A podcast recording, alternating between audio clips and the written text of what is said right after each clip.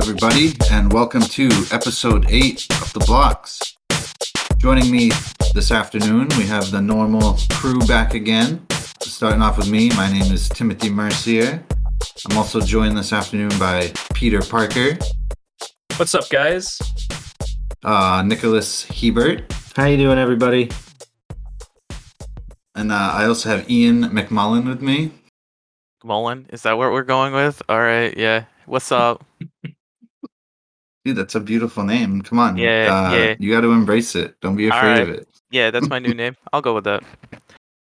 Yeah, McMullen. Um, hmm Um, yeah, so welcome to the podcast, everybody. Um, just a reminder if everybody c- could send us an email, we'd really appreciate it. Um, and our email address is theblockspodcast at gmail.com. Uh, we have a couple of new ones this week, hot and fresh off the presses. Um, actually, this one's a couple weeks old, but I wanted to wait for Ian to be here so he could chime in on this one. Yes, sir. So got a couple car guys here. um, I I enjoy anything car related. perfect. This is a great question for you then. Um, so this email comes to us uh, from Stephen from Biddeford, Maine. And he says, if you have a choice between these three cars and a specific year for that model, which would you choose and why? We our options are Ford Mustang, Dodge Charger, or Chevy Camaro. And uh, Steven wants to get us started off by saying that he would pick a 1968 Dodge Charger because he loves the way that they look and the style of the body. That's fair. That is fair. Um, Mhm.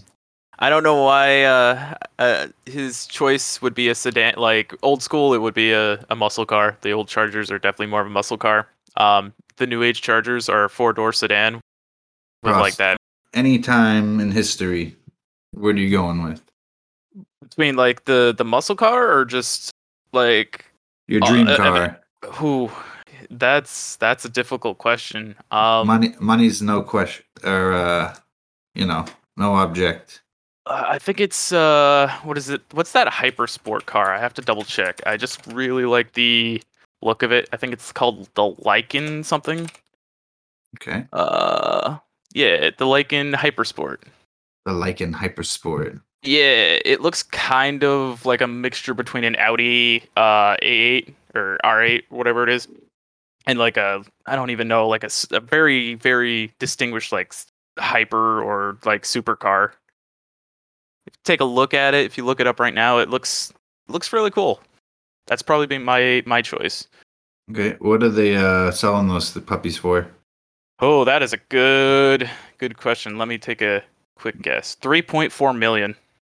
Oh, okay. I was gonna ask if it was like over a hundred grand, but I, I guess Yeah, it it- is.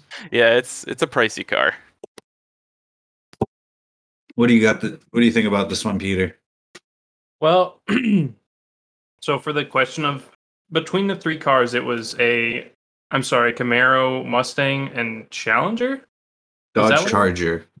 Yeah. Charger, okay. He's asking about any year, any year. Which one are you picking?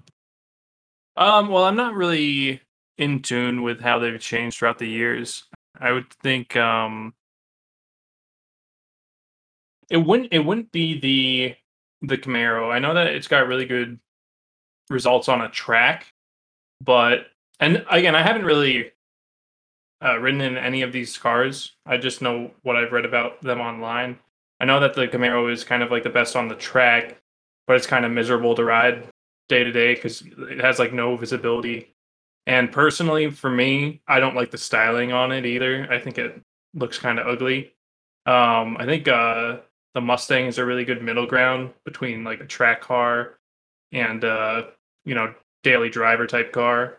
And then the yeah the it was a Charger, right? I keep I keep getting conf- confused. yeah yeah Okay. so I, Uh, I'm not. I'm not really a fan of the Charger. I like the uh, the Challenger Yep, more. yep. That'd be a more serious consideration for me, because the Challenger is definitely like the most daily driver road car of the three because that's what it's trying to be. You know, it's like it's not trying to tear up the track. It's trying to be like a really great highway cruiser.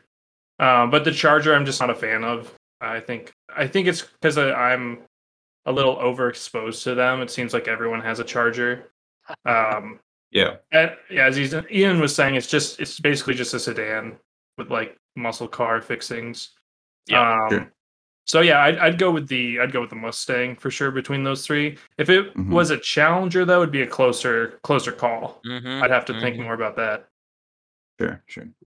Uh, I personally don't have much to say on this too much. I'm not much of a car guy, to be honest. But Me neither. in the um, in the spirit of answering the question, I'm gonna go with a 1969 Chevy Camaro. Okay. Good Mhm. choice. For- thank you, thank you. Uh, but I'm also very happy with my Subaru. So Hell yeah. Reliability, you know. Sure. Yeah, good in the snow. Need Four-wheel that up here in Yeah. up here in the Maine winters. Yes, sir. Although a Yeah. lot of uh, a lot of muscle cars these days have four wheel drive versions, right? So that's Yeah, that's pretty the- nice. The Challenger has a all-wheel drive, but I think the Okay. Challenger is the only one with the all all-wheel drive platform, Oh, okay, okay. and unfortunately, don't it comes even with a have, like, V6. th- They don't even have like a four wheel drive type thing. No, unless you're going Oh, with like okay. uh that that's where the Charger comes into play where it's that muscle car sedan looking thing. Okay. Yeah. Um the there's one car I'm looking at, the Infiniti Q60. That's kind of like a sports car more than a muscle car and that's all-wheel drive platform. Okay. I saw this dude driving around the other day who had like a, a body kit on his car, and it was literally coming off. It was like less than an inch off the ground. Yeah. driving something like that must be a nightmare. Those are It- rad until you get to speed bumps, and then you have to like look up maps and roads of a city before you go through it, so you can pick a route without any speed bumps. You know?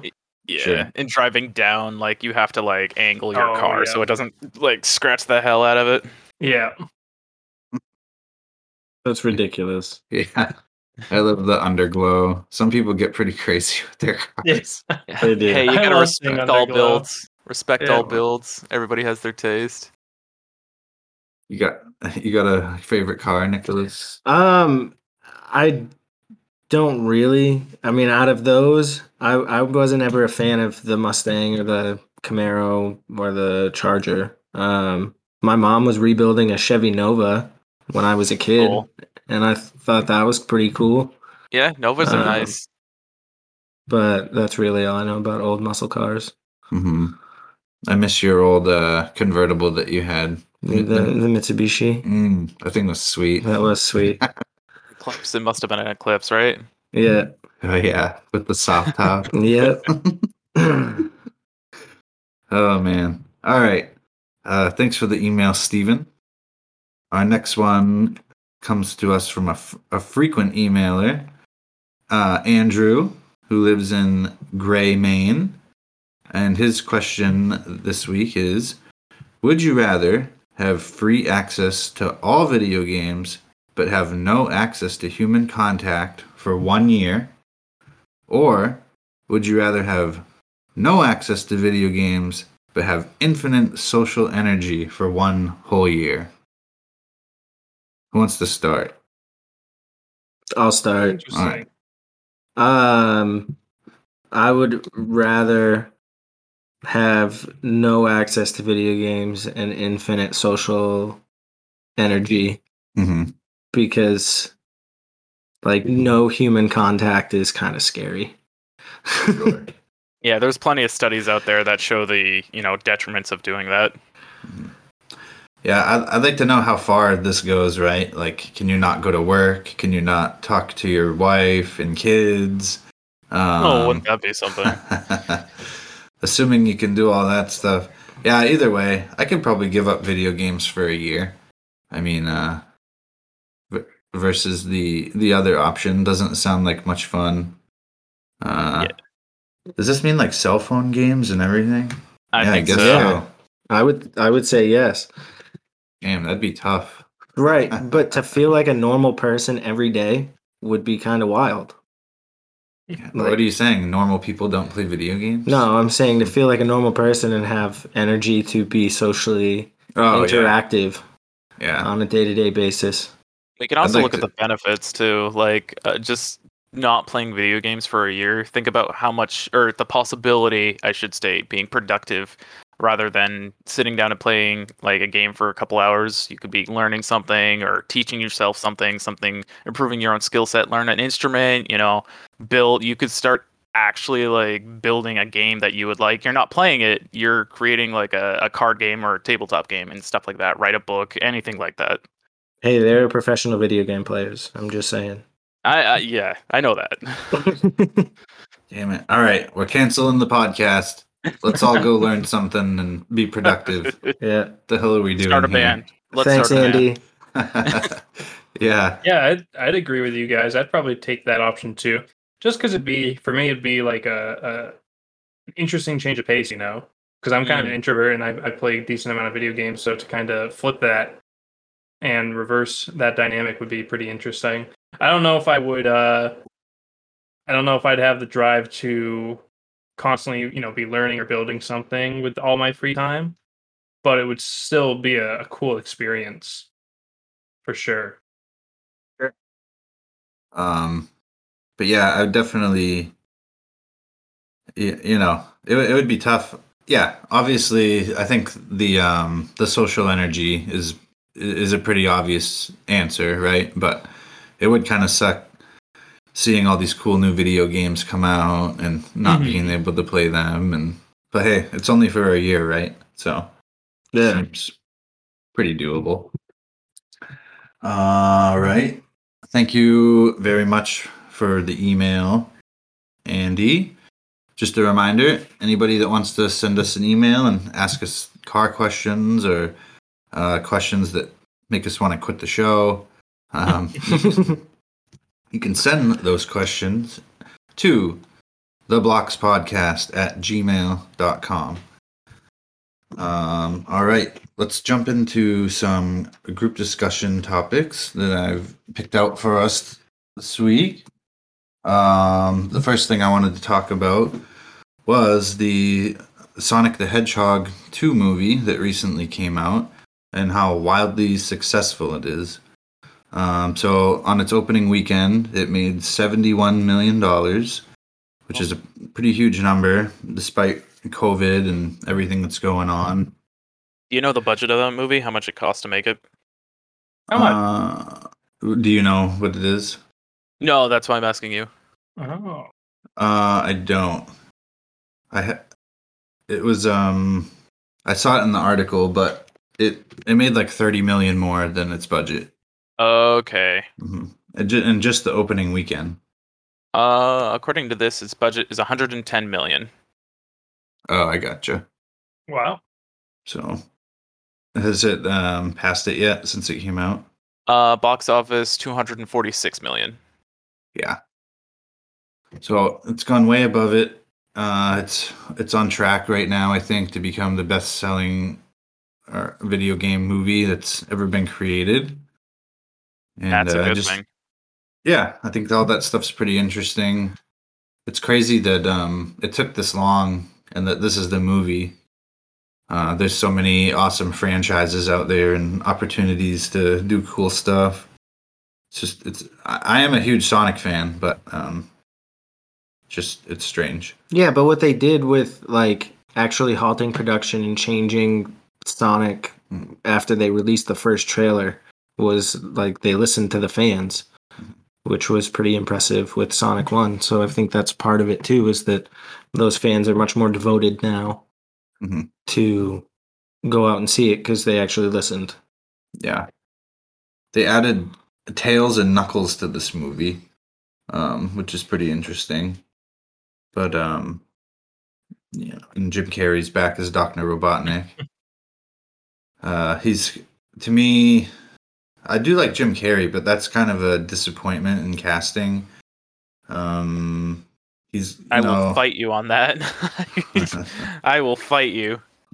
to me, Robotnik is supposed to be somebody that's like, you know, tall and extremely overweight and has, uh, you know, like a deep, gruff voice. I just don't see Jim Carrey in that role. What do you like about it, Ian? I just like Jim Carrey as an actor and a, a person in general. Um, so it is just a biased statement how I like his acting style and his demeanor overall. But Yeah. I, I, I will agree with you that the casting could have been different. But I, I think Mhm. how how he portrays himself in all of his movies just makes it better. Um, and I think he does an excellent job as Eggman. But to your point, yeah, like I don't know, get Jonah the Hill, no Jonah Hill to play fucking Eggman. Probably not the best idea, but somebody, somebody maybe like that. You you make a good point right there. Uh, Jonah Hill's lost a lot of weight. I threw out That- Zach. oh yeah, that's true too.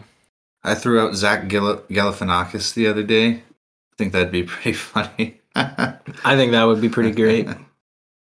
um, Does, Yeah, he, uh, does Jim Carrey have the uh, the energy and demeanor of Doctor Robotnik though? At least, like, does he try to be faithful to the character, even though his his physical stature and frame aren't aren't really matching up?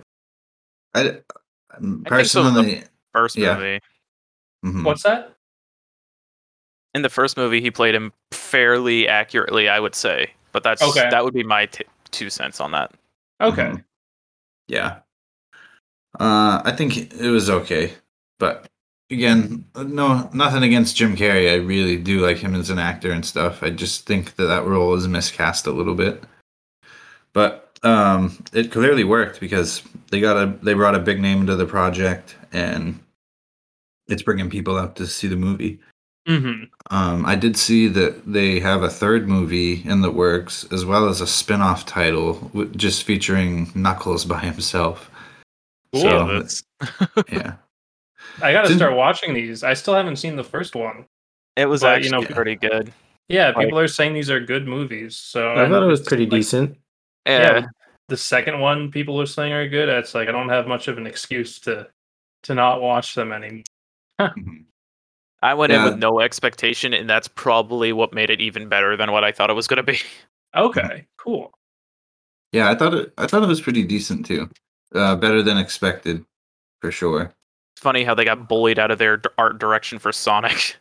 that original Oh, in trailer, the first movie. yeah, yeah. yeah, that original trailer was pretty crazy with the Gangster's Paradise music in the background and Yeah. Sonic with his human horse teeth and Yeah, like they made him look too much like an actual hedgehog.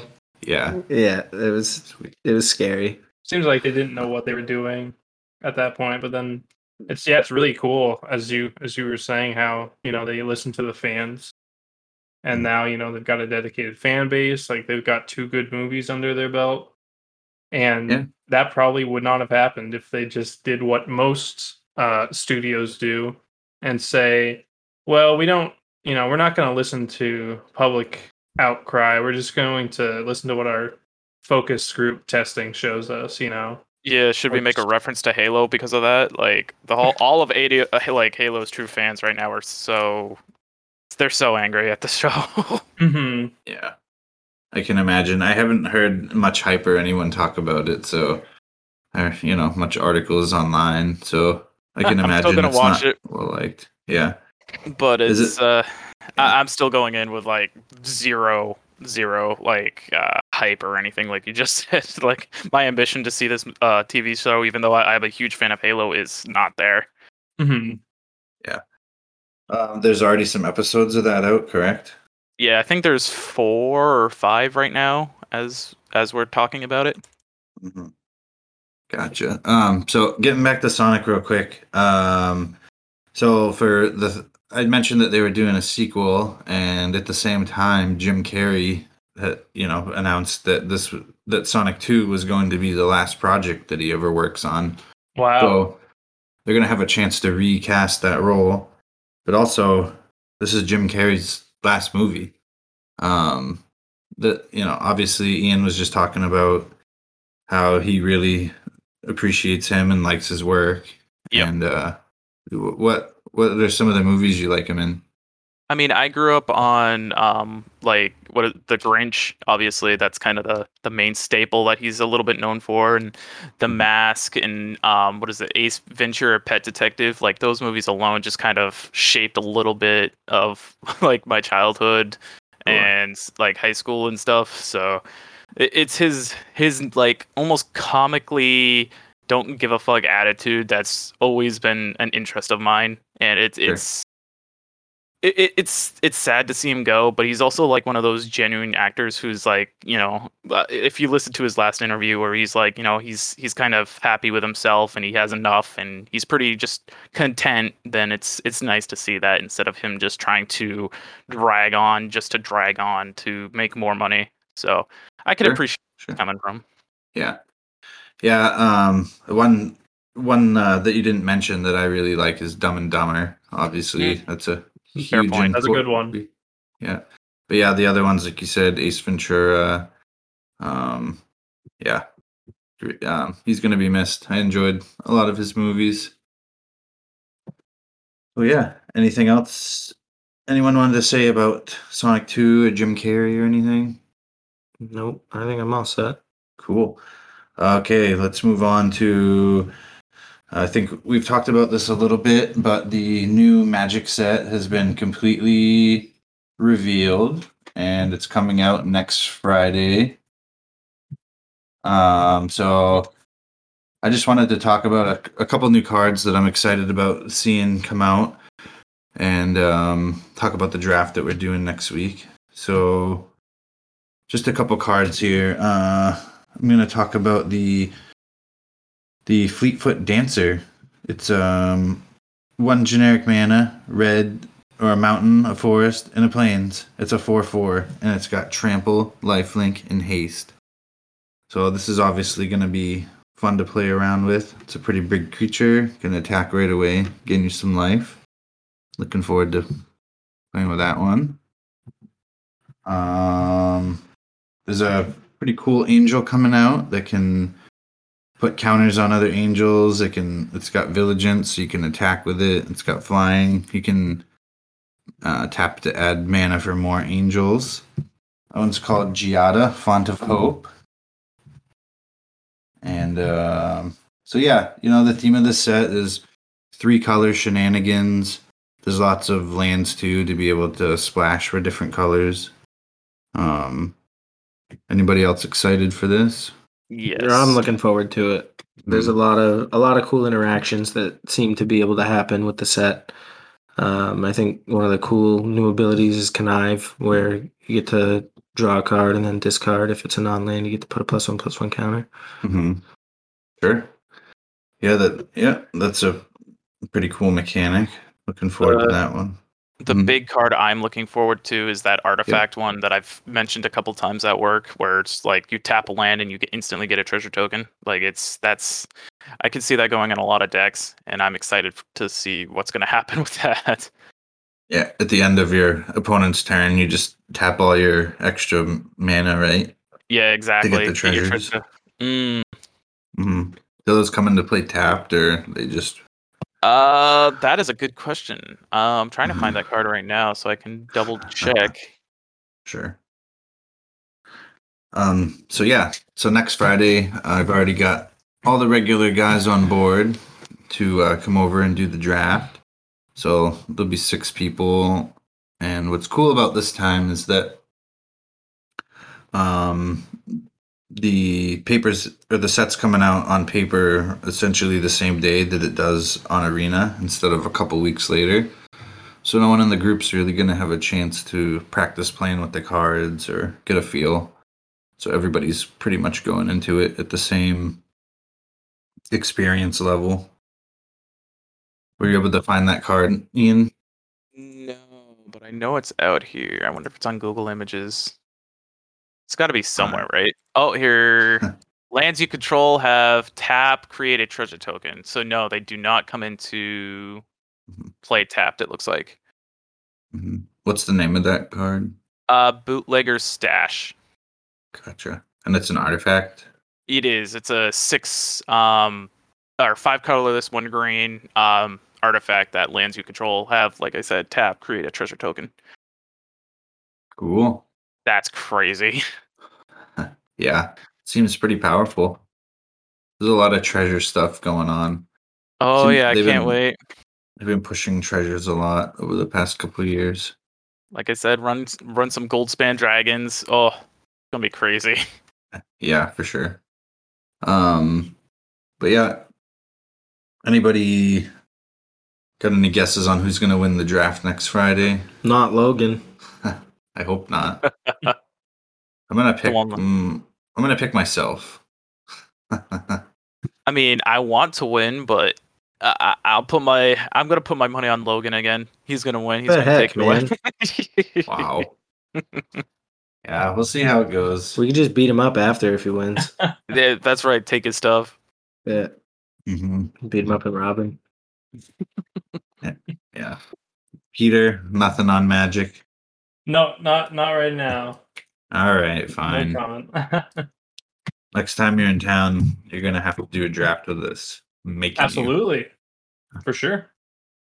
All right. Um. So last night, or yesterday, not last night, some point yesterday, the new King Gizzard and the Lizard Wizard album dropped, and I listened to it probably four or five times yesterday. Uh, really liking it so far. This is their 19th album that they've come out with in the past 10 years. Wow. Wow. Yeah, very prolific band. So we're, you know, averaging almost two albums a year. So it's pretty cool as a fan, right? Um, they they come out constantly every six months or so.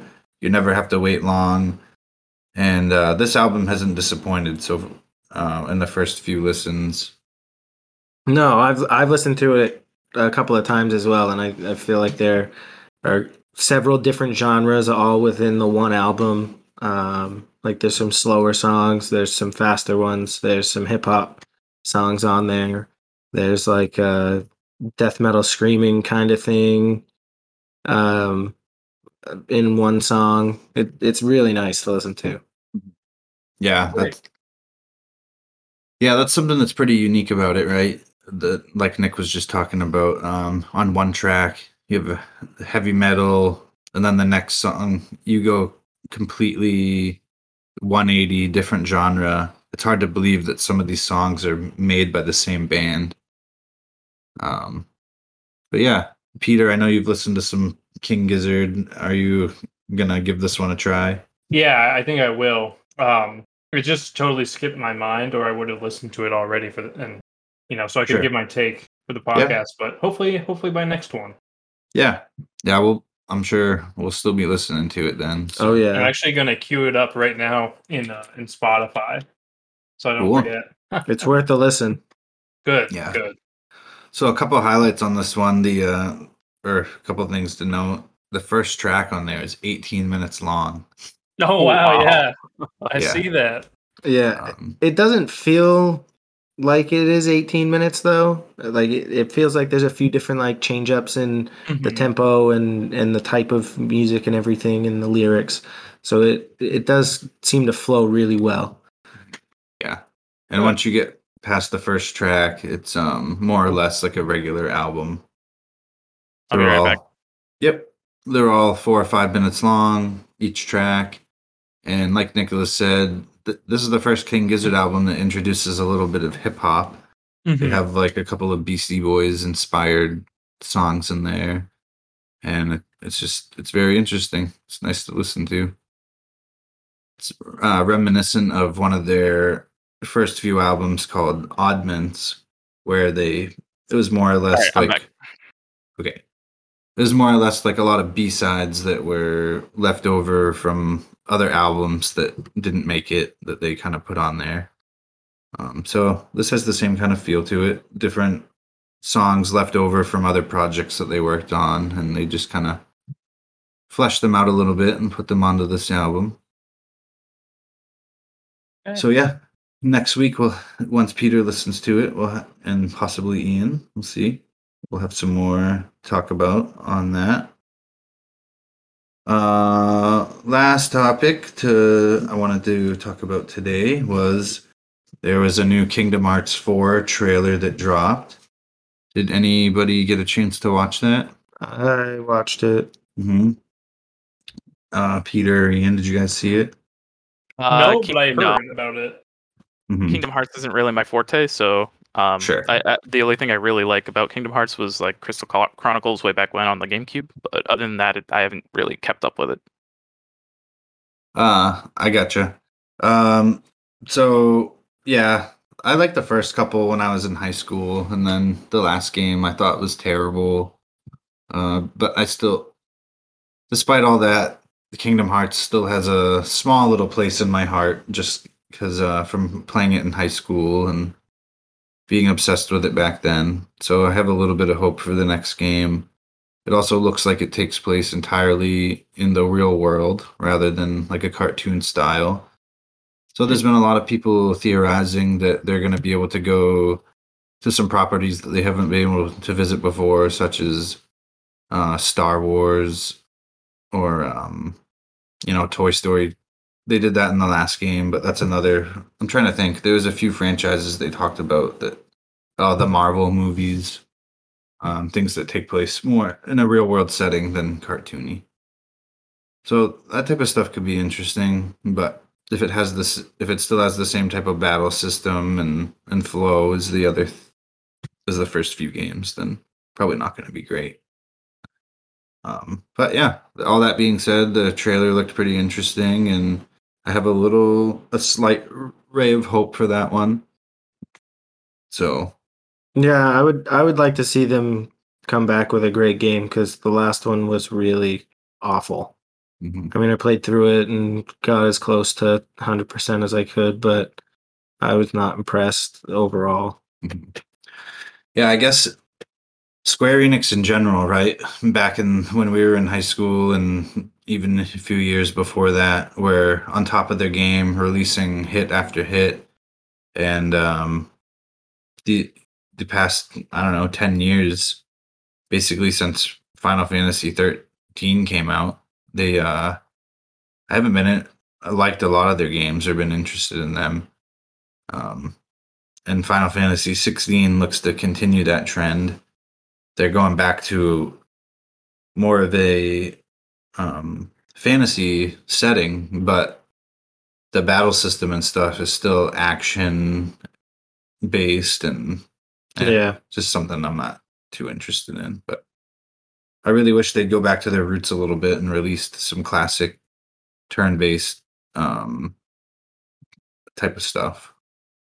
But anywho, anybody else have any group dis- topics they wanted to bring up? Anything cool going on? No. Nope. Cool. All right. Well, let's go ahead and jump into the blocks section of the podcast. Uh, this week, we're going to start off with Nicholas. He's got some cool stuff to talk about. Yep. Uh, so I finished Kirby and the Forgotten Land.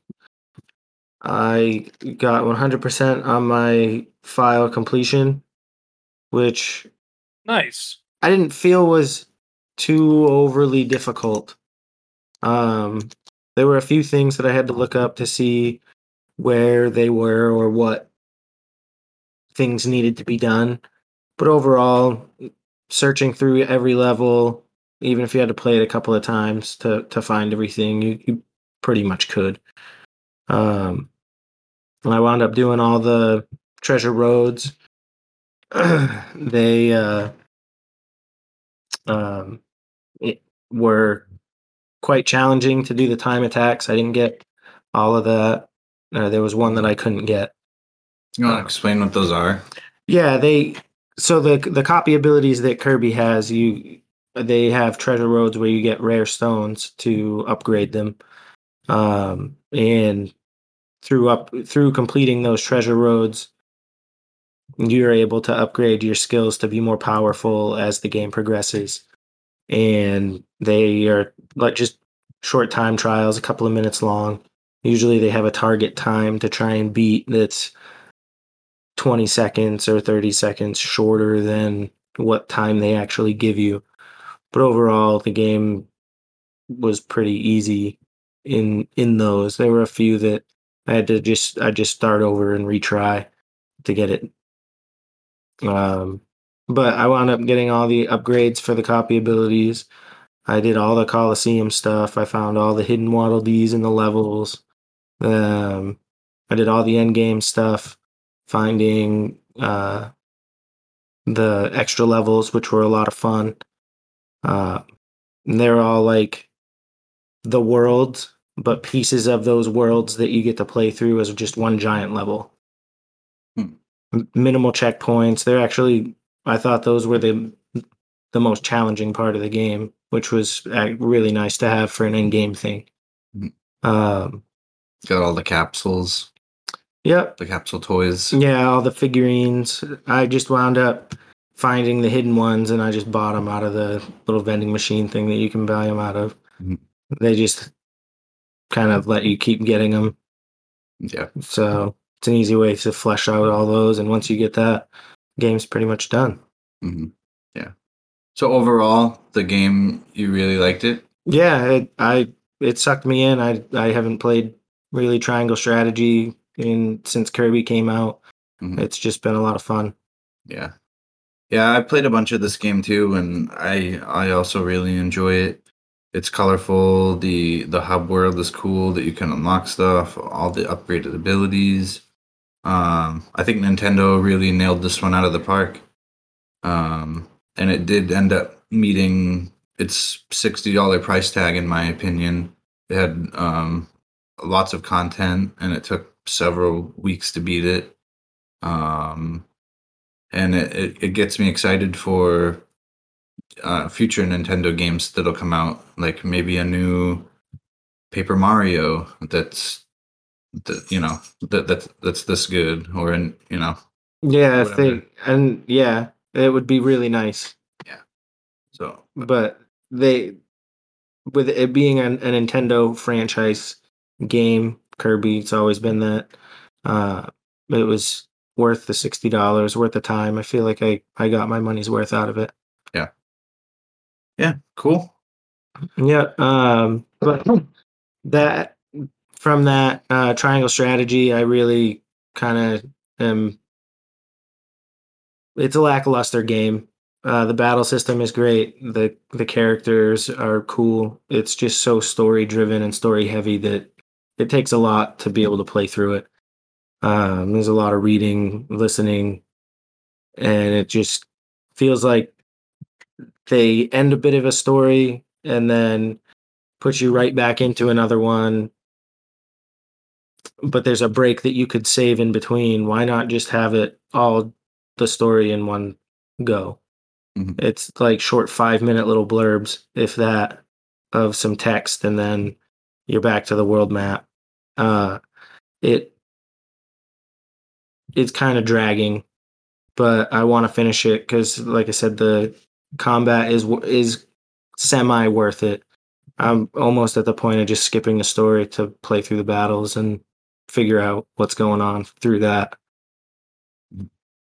Yeah, so like uh, you know, in a typical JRPG, the beginning is usually extremely story heavy, and then after like a few hours, it's generally more battle heavy. But that's not the case with this game. No, it's it's not. It's all straight story, story battles. There's no random encounters.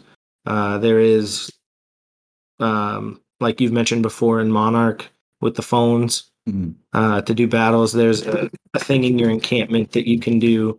Yep. Um, where you can pick your own battle. They're just mock battles and stuff like that. Mhm. But it's still all at your discretion, and your characters eventually are just stronger than what they have what they have for the mock battles. So you don't really benefit from doing those anymore. I, I've heard a lot of people complain about this game, saying that it was very story heavy, almost to the point of taking away from the fun of it. And even though the battles are good, um, there's just too much story. Yeah, and like the different abilities that your characters get are really cool. The the graphics for all of it are fantastic in the battles themselves. The decisions you make are helpful. It makes you feel like you're involved. But having all that extra text and stopping in between and then getting back into more story and stopping and more story, stopping and then oh finally a battle. It just takes a lot out of the game. Mhm. Takes a lot away from away from it. I know. Um, what else you got? I finished the audiobooks for The Wheel of Time. Uh, Nice. That's all 15 of them or 14. Yeah, 14. Um, the story, again, I, I love the story. I've read it a ton of times through the course of my life since fifth grade is when I started reading it. Um, again, I I like how the story ends. It it really kind of brings everything to a close, and how you can reread it. Um, I mean, I, it it definitely left me wanting still more. Like one more story would have been great, but I'm sure that still would have wanted me have, to have one more. Yeah. uh, and the, and it like everything came to an end. He he won. Like it it was great. Uh, it just it's sad for it to be over. Um, but I still look forward to all of the uh, seasons on Amazon Prime. I, I really enjoyed season one, even with the changes that they had to do from the book. Mhm. How long Well, does it that's take? the to- mark of a. Oh, sorry, sorry, Tim. Go for it. Oh, okay. Well, I was just gonna say that's usually the mark of a really good story when you're sad that it's over, right? And that you want more of it. Oh yeah, I'm glad to hear that. yeah. Um, and I've, I've I listened I've listened to them on audiobooks. I own the books themselves. Um, I just have a lot of time driving, and for my commute to work, so spending that time listening to an audiobook just kind of makes it seem like a little bit more useful. Mhm. Sure. What's up? And I, uh, Uh. I, I recently started watching The Wheel of Time and finished up the first season. And I've been talking to you a little bit of it uh, at work, and you say it's uh, a, a, a little divergent from the books themselves, and I can see that without even reading the books. Like I told you, um, it does seem like they left uh, primary dialogue and some people and just some some of the story out of it. Um, that being said, I haven't read the books, um, and I find it entertaining, and I probably will finish the series on Netflix or Amazon. But uh, i- i- what's your take on that? How much do you think they left out, and is it is it intriguing enough for somebody to watch without worrying about it, them missing out that part of the book? So, one of the big changes is they leave out an entire city from it, the, that was in the books that isn't in the show. There's a bunch of characters that you don't meet um, in the way that they were met in the books, and that's is, like I, I can't give any spoilers. I, I don't want to, in case people want to read it. Um, but how things played out, things changed. I I did watch a lot of the production stuff that they have, the, how it was made, season one or episode one through whatever on Amazon. Uh, Megan was interested in all that, so I had to watch it with her, of course. Uh, they had to change things to try and have it be a bit more of an adult audience. Changing some relationships uh, that people had, how those relationships played out in, the ser- in the uh, season versus the actual series. I don't disagree with it. I think there are a lot of people that I've overheard that think that it was kind of silly that they left certain those things out. The um, and there's actually like a few main characters that that they didn't actually meet that play a big role in all of the rest of the books. So I, I really kind of wonder how they're going to tie all of that in for season two. Um, I know that they have all of the money to be able to do it. It's Interesting. yeah, that's curious from somebody who hasn't seen the books or hasn't seen the books, obviously hasn't read the books. Um, I, I'm curious how everything's gonna play out and see if I still see anything that seems just out of place. Yeah, like, and, and I feel like I know what you're talking about. Like, it felt like they jumped from um, the like the city of Tar Valon to the end pretty fast, and they did. It doesn't play out like that in the books. There's Okay, a lot, that makes there's a like there's a lot more detail. There's a lot more um, progression of character development your main characters in the books, which of course they can't put all of that information into uh, visual representation. But I think that they could have fleshed things out a little bit more. How long does it take to listen to an audiobook? Does it show the hours on there? Is it like 14 hours? Yeah, it depends on the book. Mhm. Uh, those ones, the Wheel of Time ones, are about thirty hours average, I think. Times 15 books, you said? Yep. Yeah. So it's not, it's a pretty crazy time investment. I can just start with I highly recommend watching The Wheel of Time and reading the series by Robert Jordan. There it is. There it is. Thank you. That was That beautiful, was, Nicholas. that was a good wrap up. Excellent that in. presentation. Thank Perfect. Keep that in. you. All right. And with all, after all that, let's go ahead and jump into Peter's block. Peter, Okay. I, I hear that you finished a video game. Yes. So I've been just grinding away at Elden Ring, and I finally beat it about probably around a week ago. Uh, and I've jumped into my second playthrough now, but I'll just kind of give a wrap up review of the game. Um, first of all, it's just, I think we've already covered this. There's just so much content. It was really fun to uh, once I beat the game, actually look up on the wiki all the weapons and stuff and armor sets and see just how much content I missed. Uh, it's really it's really staggering the amount of weapons you can get and, and even spells too. Although I kind of did a uh, a once over of the world before going into New Game Plus and resetting everything, so I could kind of get the the spells and equipment I wanted before kind of losing access to those parts of the world again. Um, overall, I think it was a good game, but for me personally, my experience wasn't great. Uh, so I would ultimately give the game a six out of ten. I don't think I think it's there's too much good in it to consider it anything like a five. You know, like a five out of ten would be too low for this game. But at the same time, the reason I rate it a six instead of like an eight or a nine or even a ten is that for me, I thought the the combat was the worst it's been in the series so far.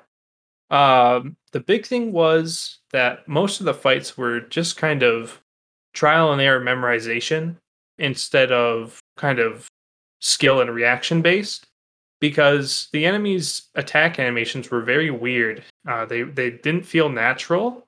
They the way you could kind of sum up every single attack by every single enemy in the game is uh, it starts with a kind of slow weird wind up then there's it transitions into like a, a slight feint like a little bit of movement that makes you think they're about to swing at you so you dodge. But then the actual attack comes out probably like a quarter of a second later.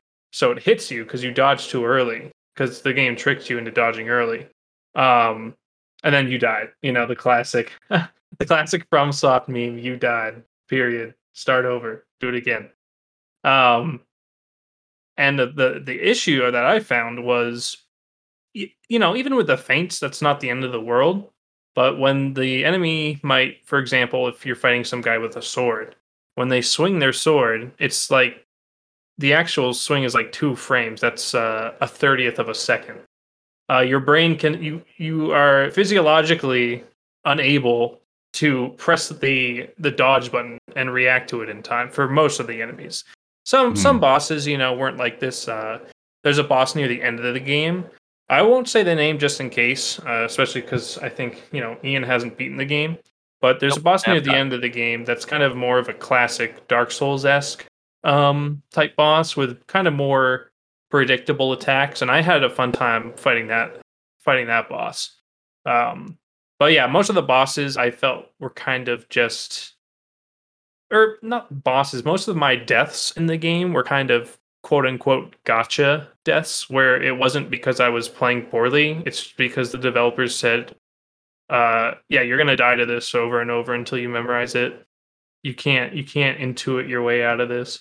And you know, in previous games, you could see, oh, the this guy is raising his sword above his head. He's gonna he's gonna chop soon, so I'll just dodge it. And you dodge it, and you'd be like, great, I I figured that out, and I didn't take damage. And in this game, that's just not something that happens. Uh, you just kind of have to get killed by stuff over and over until you realize when the actual attack's going to come out.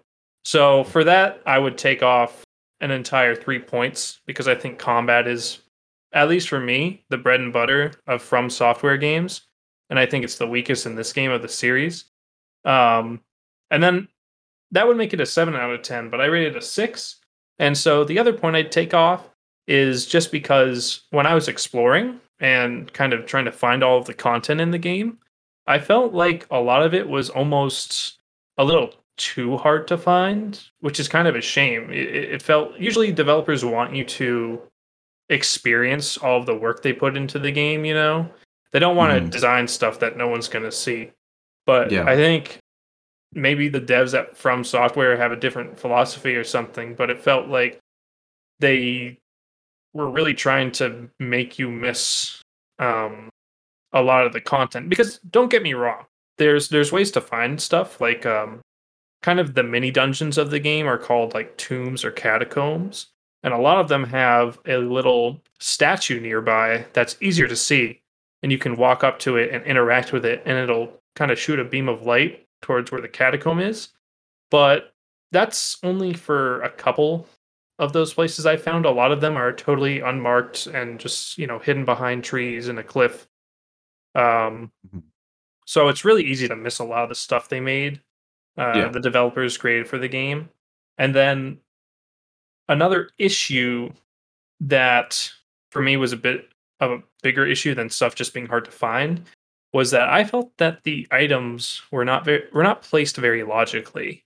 Um, a, a big example is the smithing stone bells, which, if you don't know what those are, those are items that you can give to kind of your main uh, vendor at the home base to increase their inventory and let you buy more stuff. And smithing stones are what let you upgrade your weapon. Uh, you really don't get a lot of them just out in the world. You kind of need to buy a lot of them because upgrading weapons requires so many smithing stones. And their placement is, I would say, illogical at best. And you could even say it's totally irrational. Some of them are hidden in mines, which makes sense. Others are hidden uh, on random bosses, whether they're in other dungeons or like a world boss. Just kind of placed randomly.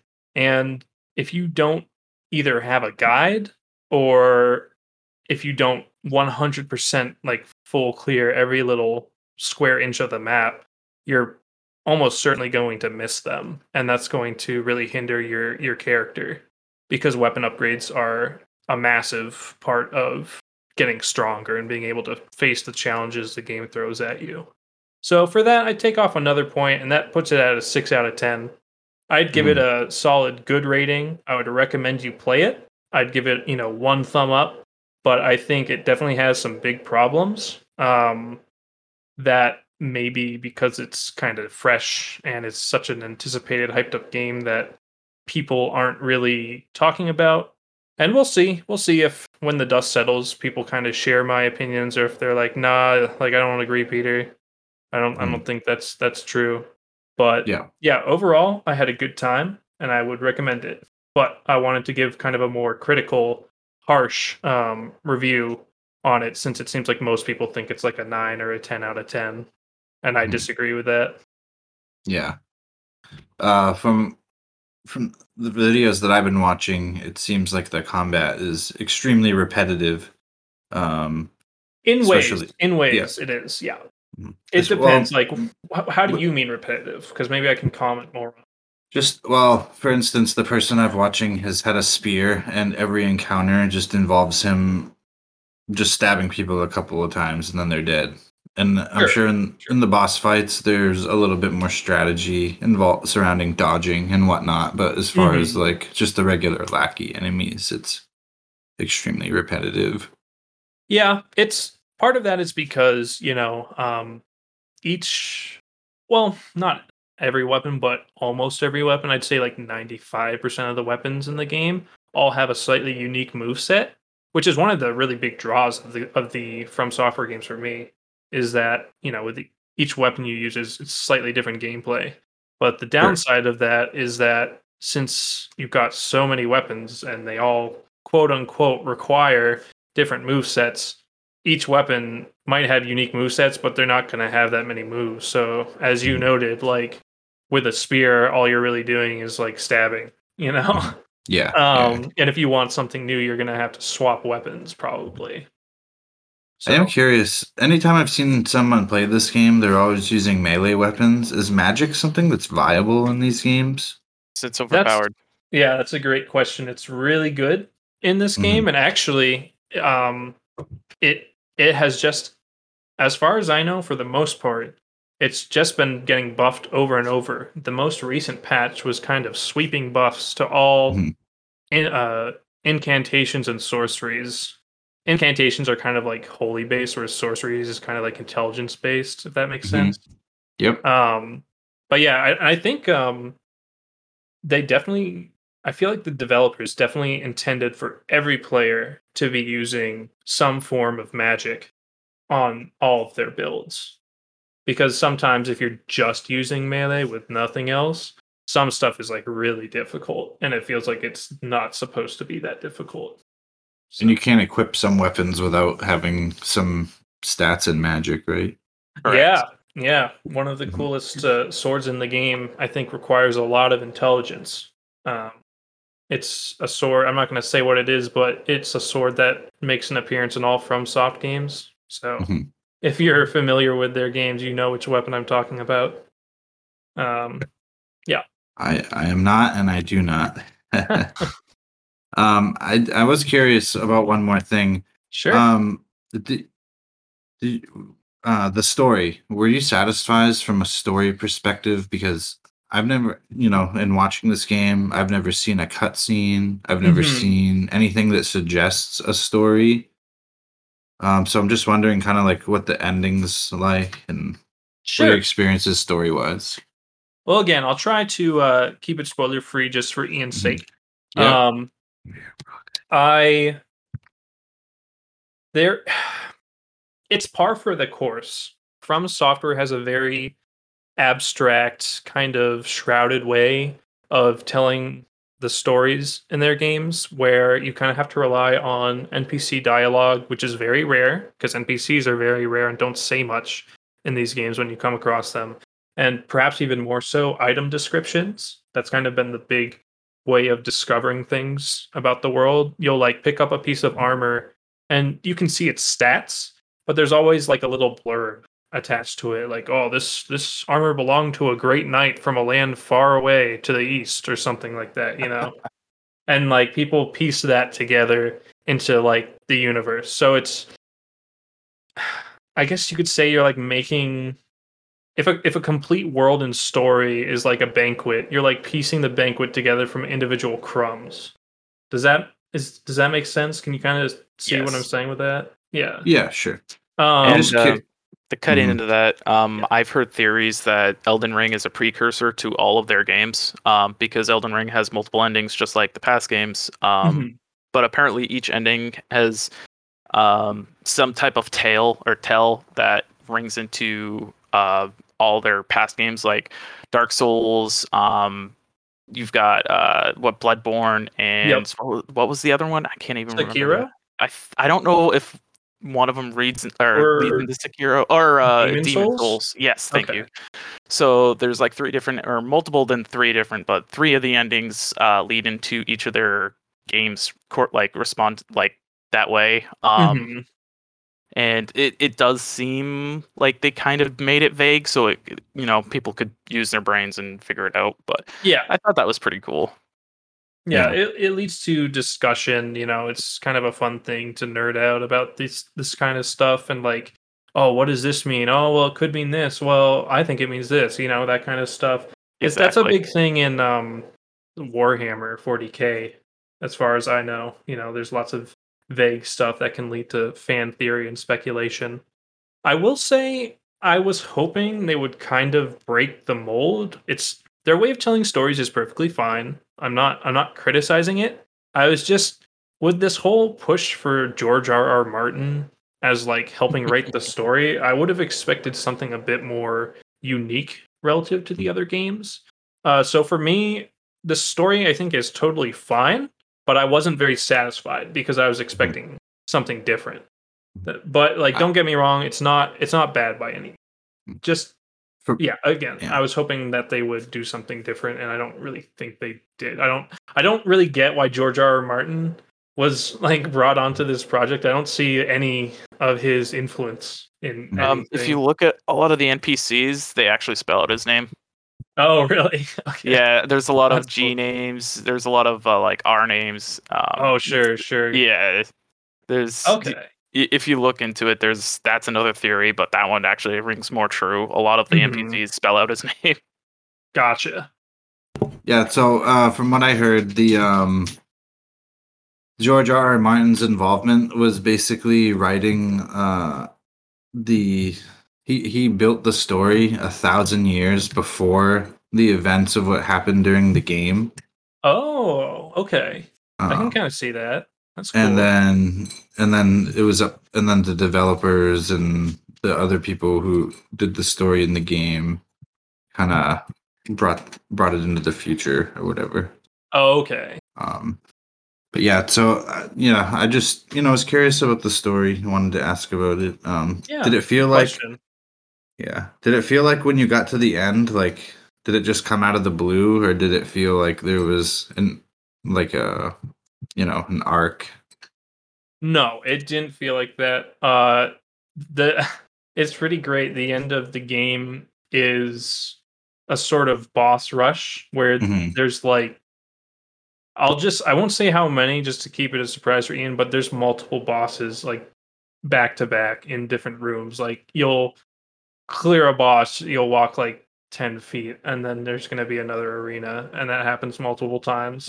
So and before that, um you like go to a part of the world to like do a big plot relevant thing and then you go to an entirely different zone to follow through on that and then at that point the world is notably changed again i can't say how because it's a big spoiler um and then you go to like the final zone so it, you you see it coming a ways away you know like 20 hours before the end of the game you see you know you're like in the in the final act i would say so they did a very good job of kind of um not having it come out of nowhere Yeah. Cool. Uh you've been playing anything else lately or just mainly focusing on finishing that up? Yeah, I've uh so, you know, I was trying to just push through Elden Ring so I could kind of complete it and have a fully informed opinion on it. Um and since I've beaten it, I've I mentioned I started a second playthrough this time. You know, my first playthrough was level 1, no armor, no online, just kind of me and the game mechanics. Um the second playthrough though is kind of my victory lap and I'm, you know, I'm summoning my friends in I'm using like miracles, or I think they're called incantations in this game, like lightning bolts and like enchanting my weapon and stuff, and totally tearing through everything. Uh, You're going beyond level one this time. oh yeah, yeah, I'm at like level 120 or something right now. Mhm. Damn. So it, it, Yeah. it's New Game Plus. I, I brought my character into New Game Plus, so like everything's more uh, has more health and does more damage, just to keep. You get more souls? Or You well, do, you do. Okay, you do. Yeah. Okay, good. hmm Yeah, it's it's not it's noticeable, but it's not a crazy amount more. I'll say that. Oh, okay. Cool. but it does make else? a difference.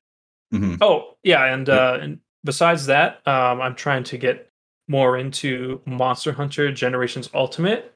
So, you know, once I make some solid progress in that, I'll probably spend a block talking about that cuz that is like that's like 700 plus hours.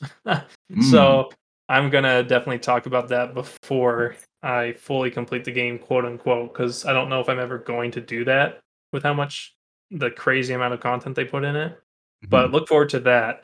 And finally, um, I'm continuing to play Dominions, Dominions Five, that kind of like uh, turn-based strategy game that's kind of high fantasy with spells, undead, and all sorts of stuff.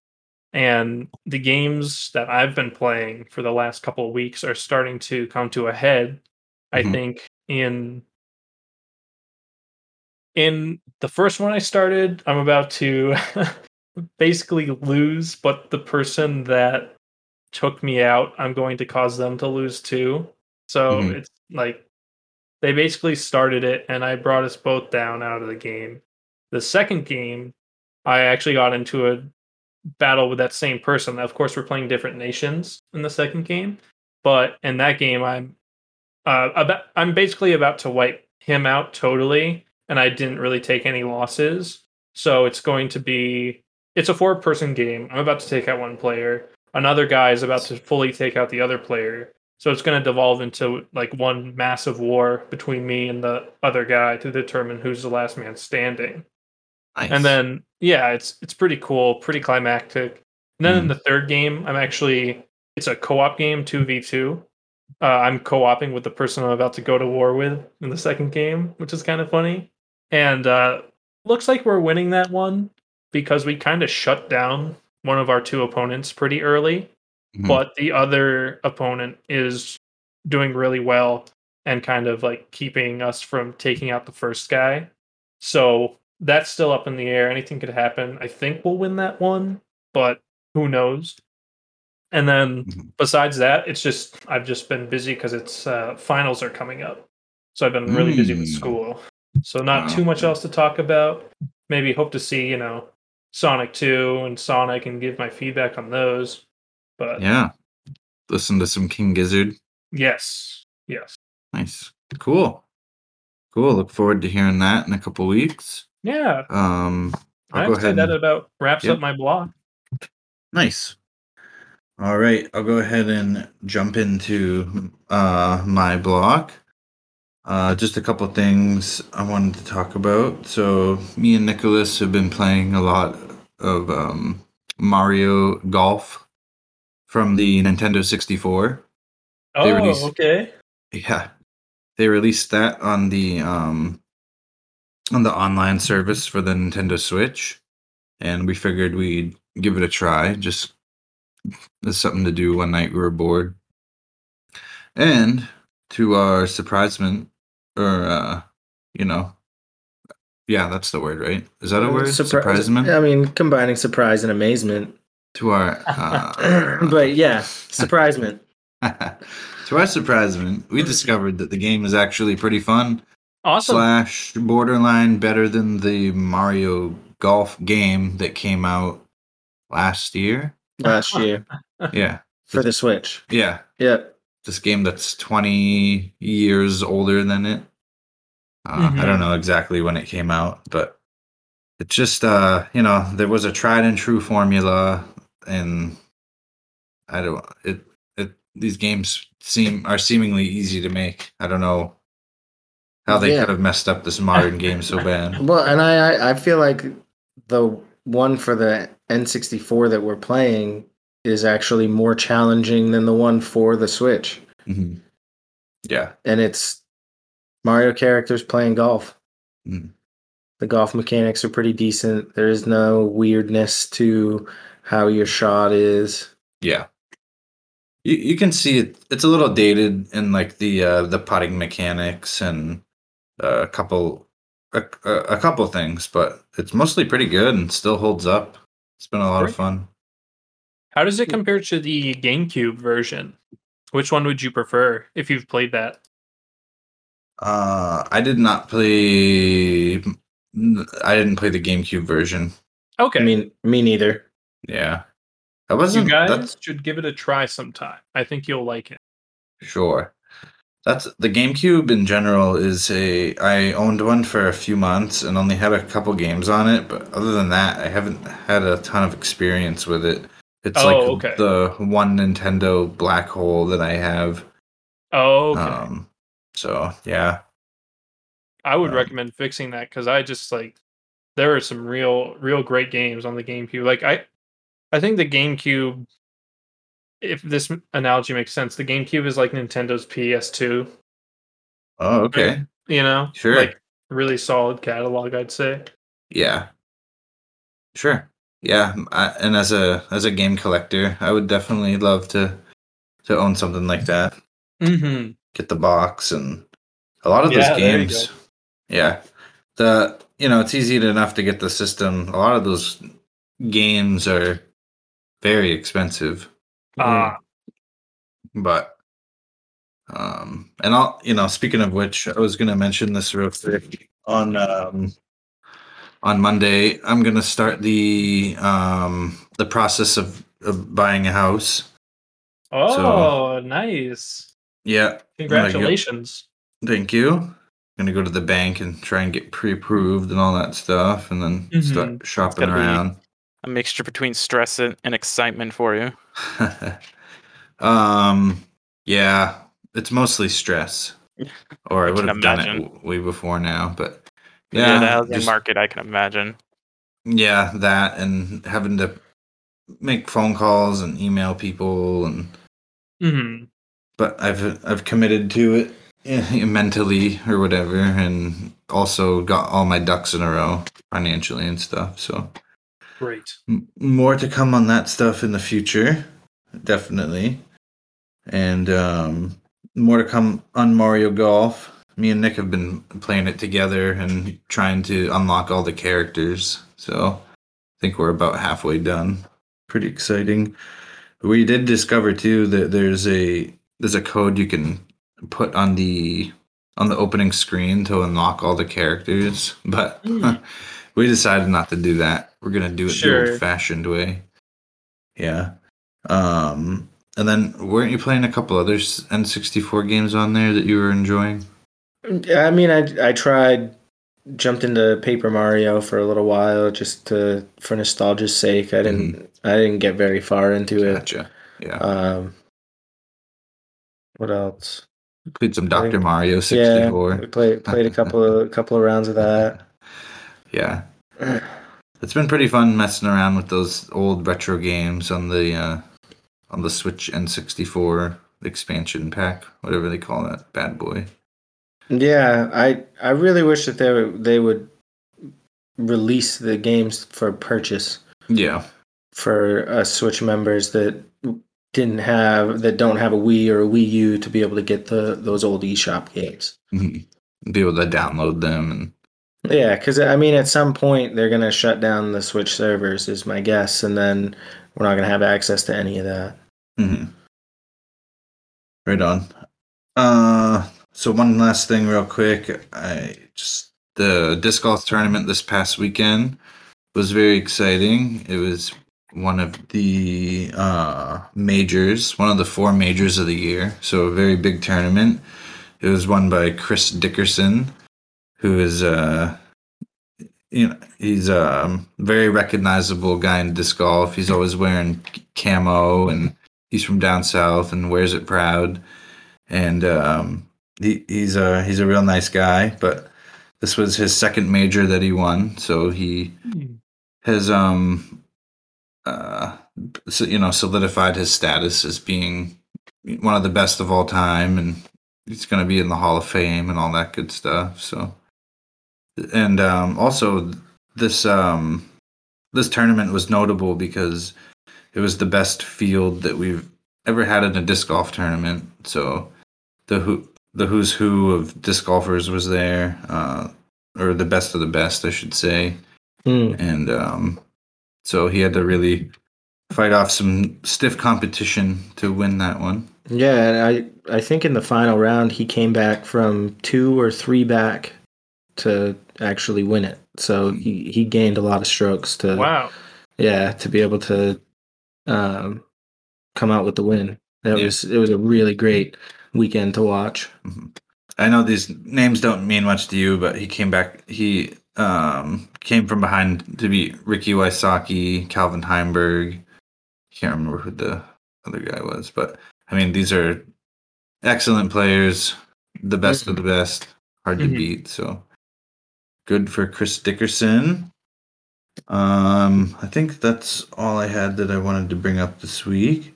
Um, I just I wanted to give Ian a little bit of time if he if you had anything you wanted to mention before we get out of here.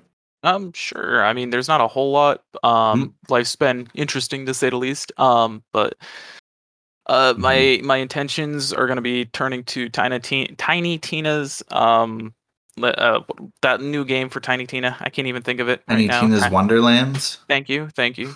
Uh, that that's the one. It's it's really intriguing to me, and I think I mentioned this the last time I was on, where it's just like a, a comical D and D spin off in a video game, Mhm. and uh, uses the cell shading and Borderlands style in it, and it just seems like an all around fun game. Maybe I'll play with some people, maybe I won't. I haven't decided yet. Mhm. Um, that has been on my list.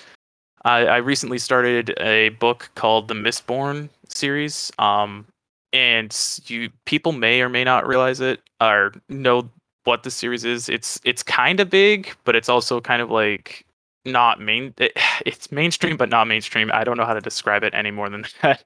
Um, it's a popular series, but it's also. I'm assuming nobody's heard of it in here. I No. no, I, I hadn't. I it sounds familiar. Who who's the author? Uh, the author is Brandon Sanderson. Okay, was- yeah, I know who Brandon Sanderson is. Okay, yeah. He, It, it's he been- actually finished the last three books of the Wheel of Time series. Oh, I didn't know that. That's yeah, pretty cool. and his his writing is fantastic. Yeah. Um. So it's it is his series is called Mistborn. Um, and it is a novel series. I can't remember how many there are. Uh, I think there's six, maybe more than that.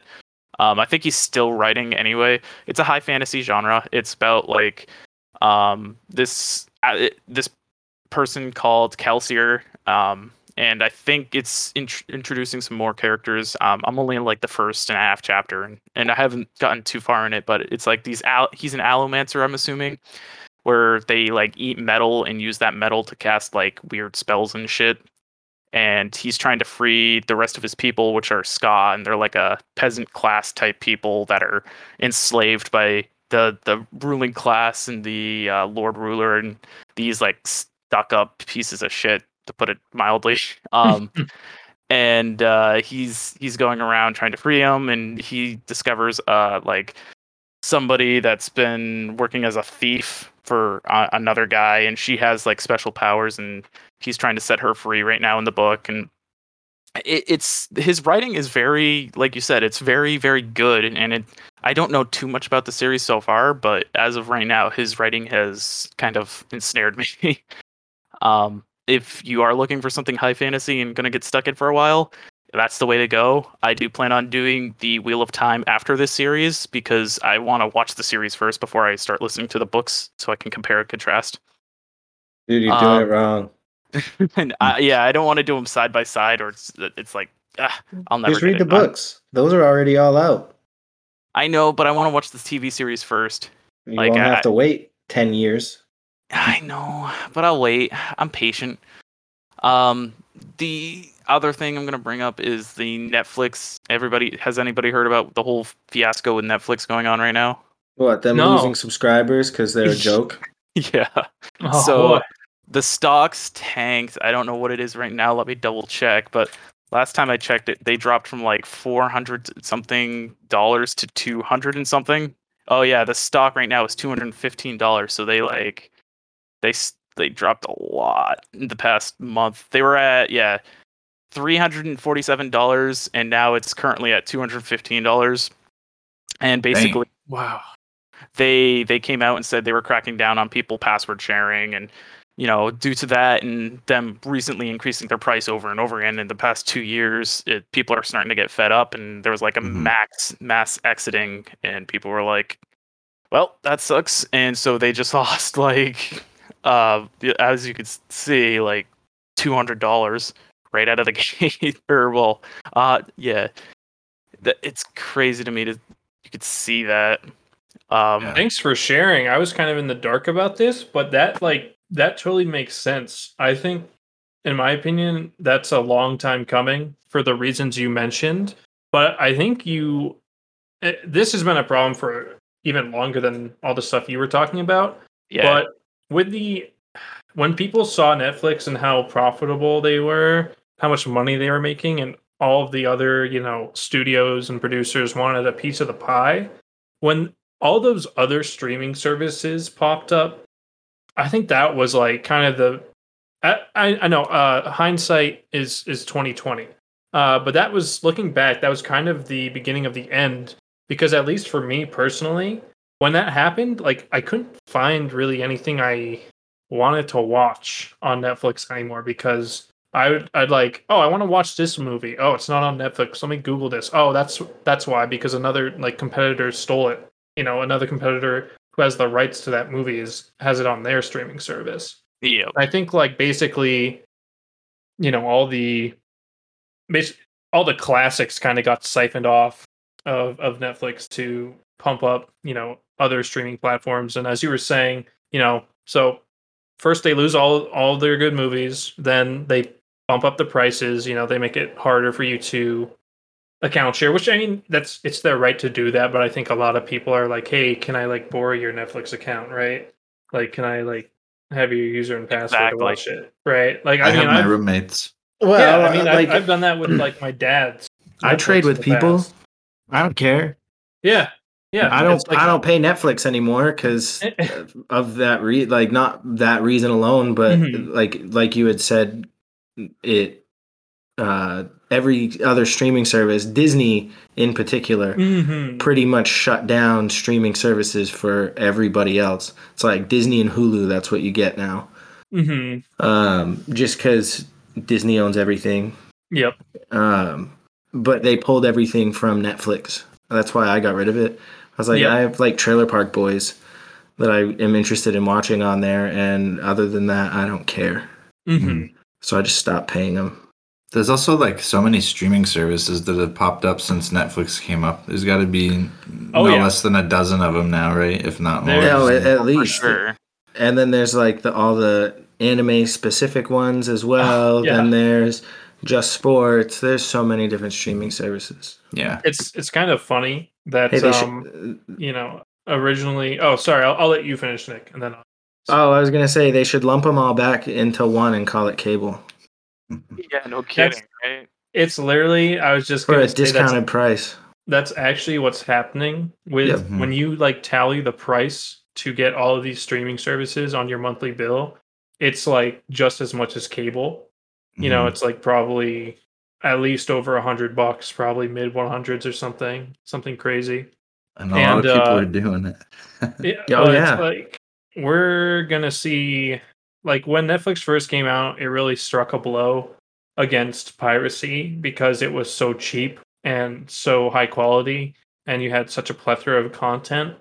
But now that we're basically back to the equivalent of cable, which sucks, you know, you're paying a bunch of money um, for People are pirating. yeah, it's like people are going to start pirating again. It's like a supply and demand thing. Um, you you gave a good uh, originally a good product to the market that was like so good. You know, people would rather just pay the I don't know what it originally was like ten bucks, 12 It was bucks, like ten bucks. yeah, a month for like every classic movie ever on Netflix. And now it's like, oh, you have to pay the to get that equivalent amount of content, you need to pay like 150 bucks a month. It's like, Yeah. fuck that. I'm gonna just fucking pay five bucks for a VPN, turn that on, and then just fucking pirate all these movies, you know, and save hundred bu- hundreds of dollars a month. So You did not hear that from your local streaming service. Piracy is bad. That's yeah, I mean, I'm just Mhm. I'm just saying as an example. As, as someone whose future wife works in the movie industry, piracy is bad. hmm but don't overpay for your streaming services. Yeah. And the worst case scenario, you can always just not pay or pirate and just, you know, go the Ian route and just like do, build a skill or learn something, you know? Like, Mm. yeah. I wouldn't say that. I do watch a lot, but yeah, to that point, you're you're right. You you a can have that callback. self that self discipline and learn something else besides it's like- spending your time and we're not we're not beholden to these to these companies. Like it's media is awesome, but at the end of the day we don't need it, you know? And if they're gonna try and screw people, you can always just say, I'm not gonna pay for this or support this and walk away. Yeah, So look Yeah, what look at everybody did Netflix. to Chick Fil A. Chick Chick Fil A is look at the Chick fil A in wanna- Westbrook. I want to try Chick Fil A. I've never tried it, and Don't. there's so much fuss and hype around it that Mhm. I just want to see what if it's good or bad. You know, like It's not that good. I've had it. I don't. I don't like them because, yeah, political. They uh they put a um they put a Chick Fil A in Westbrook, and it's been there for like three or four months now, and I still don't Okay. think you can get anywhere near it. This is like yeah, a it's line. still pretty busy. It's it's crazy. really? ridiculous. Yeah. The consumerism for American people is outrageous. To be honest Dude, with you, it's because they put they put God in their chicken nuggets. Jesus. I think there's a Yeah. big thing too where like Maine was trying to ban Chick Fil A because of the politics stuff, and then this is like the only one in the state or something like that, or at least the only one in southern Maine. Yeah, there's one Oh, up in. Bangor too. I think those are the only two in the state. Mhm. Okay, that probably is part of why there's like a line. hmm Right on. Cool. Anything else you want to talk about, Ian? Nah, not a whole lot. That, uh, not a whole lot going on. But those are the things I wanted to to cover, and I'm glad I got them out. Yes. Thanks you for bringing up that Netflix story. Thank Yes, you. Definitely, yeah. Thanks. That was That pretty was cool. interesting. Yeah. All right. Any anybody else? Anything you want to talk about? All everyone good? Excellent. All right. Then we will say goodbye for two weeks. Uh, reminder, please email us at theblockspodcast at gmail.com and we will answer all your questions in two weeks. Until then, everybody have a good one. Uh, my name is Tim, and we are out. See you guys.